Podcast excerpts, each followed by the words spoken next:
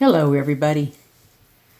Let's talk about suicide prevention and behavioral health in the world of neurodiversity and some resources that we're going to collect and have as a workshop. I'm going to share some of the, the highlights with you today. It is in its infancy, so we're just really getting rolling. Um, I'm on a team that's uh, making this a, a major focus. We have a Facebook group, a LinkedIn group, a work group together. Our county, Montgomery County in Texas, is focusing on the broad umbrella of behavioral health and suicide prevention in a number of overlapping areas. And specifically, we are targeting um, the avoiding, minimizing, getting rid of the, the suicide ideation, the suicide um, um, desires, the the and then the uh, the statistics as far as our our young people, our young people of all ages, of all sizes, of all diagnoses that uh, follow through with their desires to end their pain. Their pain is real, uh, and we've got a growing number of resources on the, the Facebook, the website, the um, and the LinkedIn group. I'll put them in the, the notes. And we're just going to go through highlights of, of two different workshops. One's more relevant, the other one is a little bit different, but ever more preventative. And then some of the resources that we're going to work on collating together. There's a there's a lot of best practices resources. So we do not need to reinvent any kind of the wheel we're going to actually borrow, barter, poach from a lot of the neurodiver- uh, neurotypical best practices of trauma informed grief. Um, how do you help, you know, integrate that into just everyday life? And and and and for the for the uh, new for the uh, night the um, uh, we call them first listener. Not that you all have to be trained providers but you can be the first listener and you can use tools which you can help even create them, give us some input, right? So um, this is all kind of brand new stuff, but um, we just wanted to share and pull um, your thoughts to it if you are willing to share. Okay, so this first slide is uh, will be one of the workshops, um, and the the content is going to come from um, not so much that my child, my one of that, that my John has had ideation or expressed thought or behavior that indicate just any kind of clue, right? That he wants to end his own life. We're not at all in that place. I posted tonight that he's learning how to pressure wash. So we're we're in a good a good spot. We we also are just touching on puberty, and you never know about what comes in life. So um, but my, my other child is more into the world and aware of ideas and has been and, and, and as a parent of uh, mental health awareness and a variety of other diagnoses that go along with it i've been going to every trauma informed every grief class um, especially anything that called themselves best practice um, i've re- been reading every self-help psychological psychology book there is in trying to survive the recovering codependency and the single parenting and then the the, the loss of the, my kid's dad in the last few months to some really bad illnesses. This was all pre COVID 19. So, um, anyway, all of that's just been a, this has been a crescendo in history. You just got to say, a crescendo in history. All right, so back to the point. Um, the, the, the middle slide has some areas that we're going to be pulling together and, and borrowing and citing their intellectual property. So I've, I've been to as many of the um, trauma and grief component therapy for adolescents. Uh, that's the, the TGCTA. Um, Dr. Julie Kaplow and her team, formerly of Baylor, now of Texas Children's, they are the best. They have been colleagues uh, at with the uh, Mental Health Association of Greater Houston, the Center for School Behavioral Health. Um, we've got a lot of the, the, the NAMI people that are that are aware of and helping and been experts and subject matter experts for such a long time. There's also the Youth Mental Health First Aid. I've been to the abbreviated class. I do not have the certificate, but there's a number of other best practices curriculums that are around. And so what I'm going to cite tonight will be just the ones that I'm have that I have here on my desk. There will be others. Um, the idea is that our, our come away will be a um, slightly less than two hours, active, engaged. How do you do it? How do you work through these um, expressed thoughts or expressed behaviors? Um, if you're a first listener, if you're a parent of, or you happen to be a teacher of, or just someone in the community, what tools can we create to give you good triage tools, right? So that you don't have to turn away from it. You don't have to be afraid of it. You can, uh, you can know how to get to first base or even second base, and helping someone um, talk talk therapy, right? Help them bring that grief and and, and trauma out of the, the chaos wherever they have it stored away, bring it out into the sunshine. Talk, let them talk through it. You affirm them. You ask them if if they'd like to talk. You ask them if they have a plan. You have some pictures. We're working on creating some tools for you. Um, I'm going to also talk about um, TBRI and then um, building stronger communities. And then we have a couple of other slightly um, off target but still relevant tools. Um, so, what our objective here is to help you help those people that you love. If you need to move on to a provider, then that's great. Then you at least know th- that you didn't let them down, right? And you won't be afraid to have a conversation. So that's what our, long term goal is. So, a first listener wherever you are found. Um, how, how, how can you help them get started? Okay, so that's that's where we're headed. Not all answers are available tonight in this podcast, but we are sure going to be spe- collating that and pulling them together. Okay, so back to the slide number two, um, the grief and trauma component therapy for adolescents. Um, I went to a, a two day workshop, not as a provider, but rather as a parent.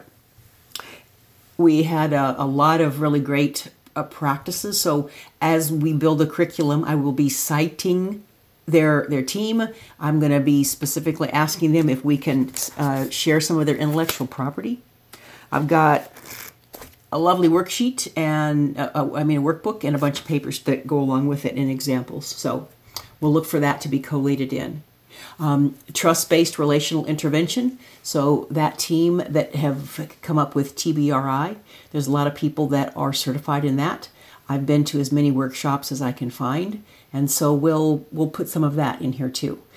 This workshop will not be enough to get you a certificate in any of these curriculums, but we're just going to kind of breeze through them, hit the tip of the iceberg, hit some of the salient points, give you some basic first listener tools, right? Um, you can go to Best Evidence, which is go to those workshops yourself find them, uh, check the, the notes, go to the website links. Uh, the, the purpose of these two workshops will be um, getting you to first or second base. Okay. If you want a home run, go get your own, go to the classes, okay? I'm sure you realize that. So, this is like the old days, the Reader's Digest condensed books. um, if you ever did, if you remember that. Okay. So, mental health first aid uh, for youth fabulous. They have, um, I think, some other uh, uh, uh, other um, people, other components, other groups that they're trying to also do a, a mental health first aid for. But the the one I attended was youth, and we'll talk about that because really, when you look at developmental delay, they're youth a long time, right? Because it doesn't really matter the number of candles on the birthday cake. It matters about the behavioral. Um, uh, it matters about the cognitive processing. It, it matters about the um, developmental delay, meeting them where they are, right? So, okay. And then um, our team also, the Behavioral Health and Suicide Prevention Task Force of Montgomery County, wants to be an incubator and help you and your teams get rolling. So we're very glad to share. We also have a component of building stronger communities, which is more on the presentation side. And then I'll be working with, continue to work with a lot of people that I know, and including school districts and including the mental health professionals that I've been so lucky to have met over the years because I knew I had to get trained because I knew I had a train wreck at my house coming, a long, slow train wreck. And we're here now. Um, so my kid's dad's gone, and I need to know what to do. So I, I feel like my scars are relevant. um, anyway, we will in, integrate some of their best ideas. Um, there's also a note here that says when we are working with our first responder supports when dealing with neurodiversity, uh, uh, we, we talk about these things also. And then the second workshop that I'm working on, I playfully call it the emergency game it's not exactly on suicide prevention, but it's certainly on the prevention side. And we want to help our, our young people of neurodiversity never be that in the wrong place at the wrong time. But if they were uh, uh, uh in the wrong place at the wrong time, in trouble, how might they be better trained to process the, the, the stress of the instruction, to, to, to survive the grilling, right? To hold to their explanation to keep their story. That's my story, I'm sticking to it, right? And then not get railroaded into a, a false confession just to make the pain go away. And then, oh my God, then you're in, you know, what if you got a, a prison sentence? And there's stories in the news now, right? You're you're an intelligent person. You're paying attention to the world around you, and the whole place is on fire.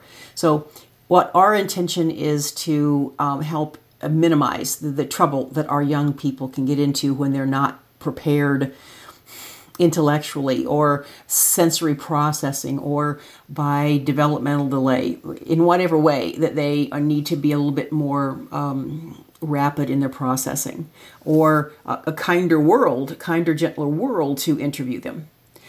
Uh, a lot of us know Philip uh, Phil Morris, uh, who we met at the World uh, Autism Organization Fifth International Congress that was held in Houston several years ago.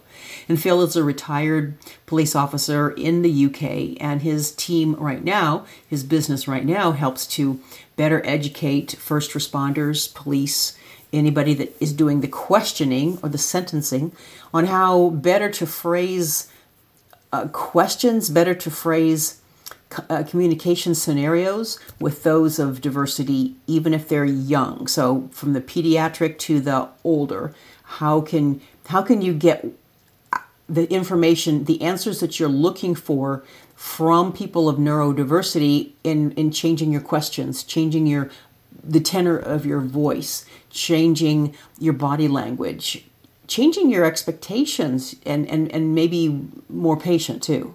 Okay, so he's got a lot of great work. I'm, we'll get him to chime in on this workshop too. So, as I had mentioned, when the Behavioral Health and Suicide Prevention Task Force of Montgomery County was birthed about a year ago, the intention was that it could could certainly be that incubator that we could pull together such a broad umbrella of professionals of all power st- structures and all silos in the community toward suicide prevention, toward behavioral health, pull everybody together so we all have skin in the game, and then build a model and let that replicate in other places. And so sharing all of the intellectual property. So we're really excited about that part too. We're working on, as I said, some tools, um, listening for the first, well, some, some, let's call them triage tools, right? What do you say? And what do you not say?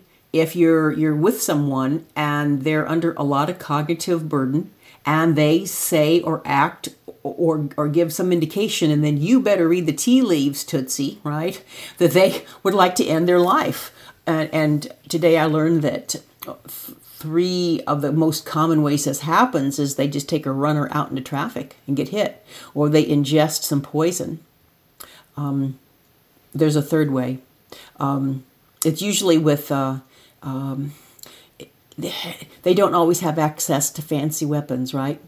Um, so it's a uh, it's a real thing, and uh, we'll also have some professionals in the suicide prevention, the counselor side. I'm I'm an amateur counselor. I've read all the books, but I'm not a provider. So my approach is from the parental, the as a parent, my approach is from the educator side. Um, okay, so let's go on to uh, the. Uh, so that's just in in a nutshell. Okay, this is just to get you to start thinking about it. If you have some ideas you'd like to share with us, we are absolutely in that stage right now. Um, we're excited about pulling something together. It's been a long time coming, but but we will we will be, and we need your help. So the the third slide is what I had playfully mentioned before, and I've done a previous podcast on this topic um, because of the all the protests. And then I read some New York Times articles about kettling, and that just made my blood run cold.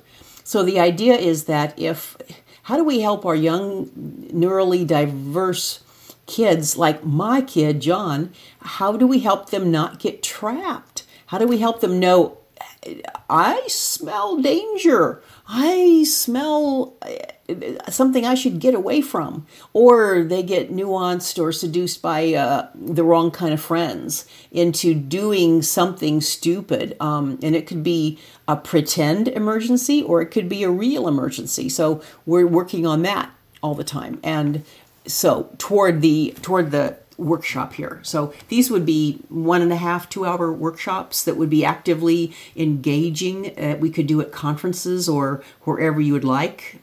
Uh, I'm getting pretty good at doing them over Zoom too. So, um, but the idea there is how do we help young people be ready for the unexpected?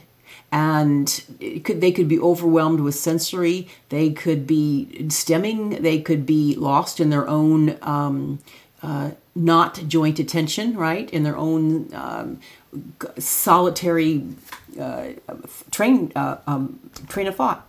But we need them to be in this world with us. Particularly, heads up, watch for the clues. What's everybody else doing? Do you realize that you're headed toward a brick wall here? We got to get we got to get you into the, the, the self salvation. How do we help you save yourself?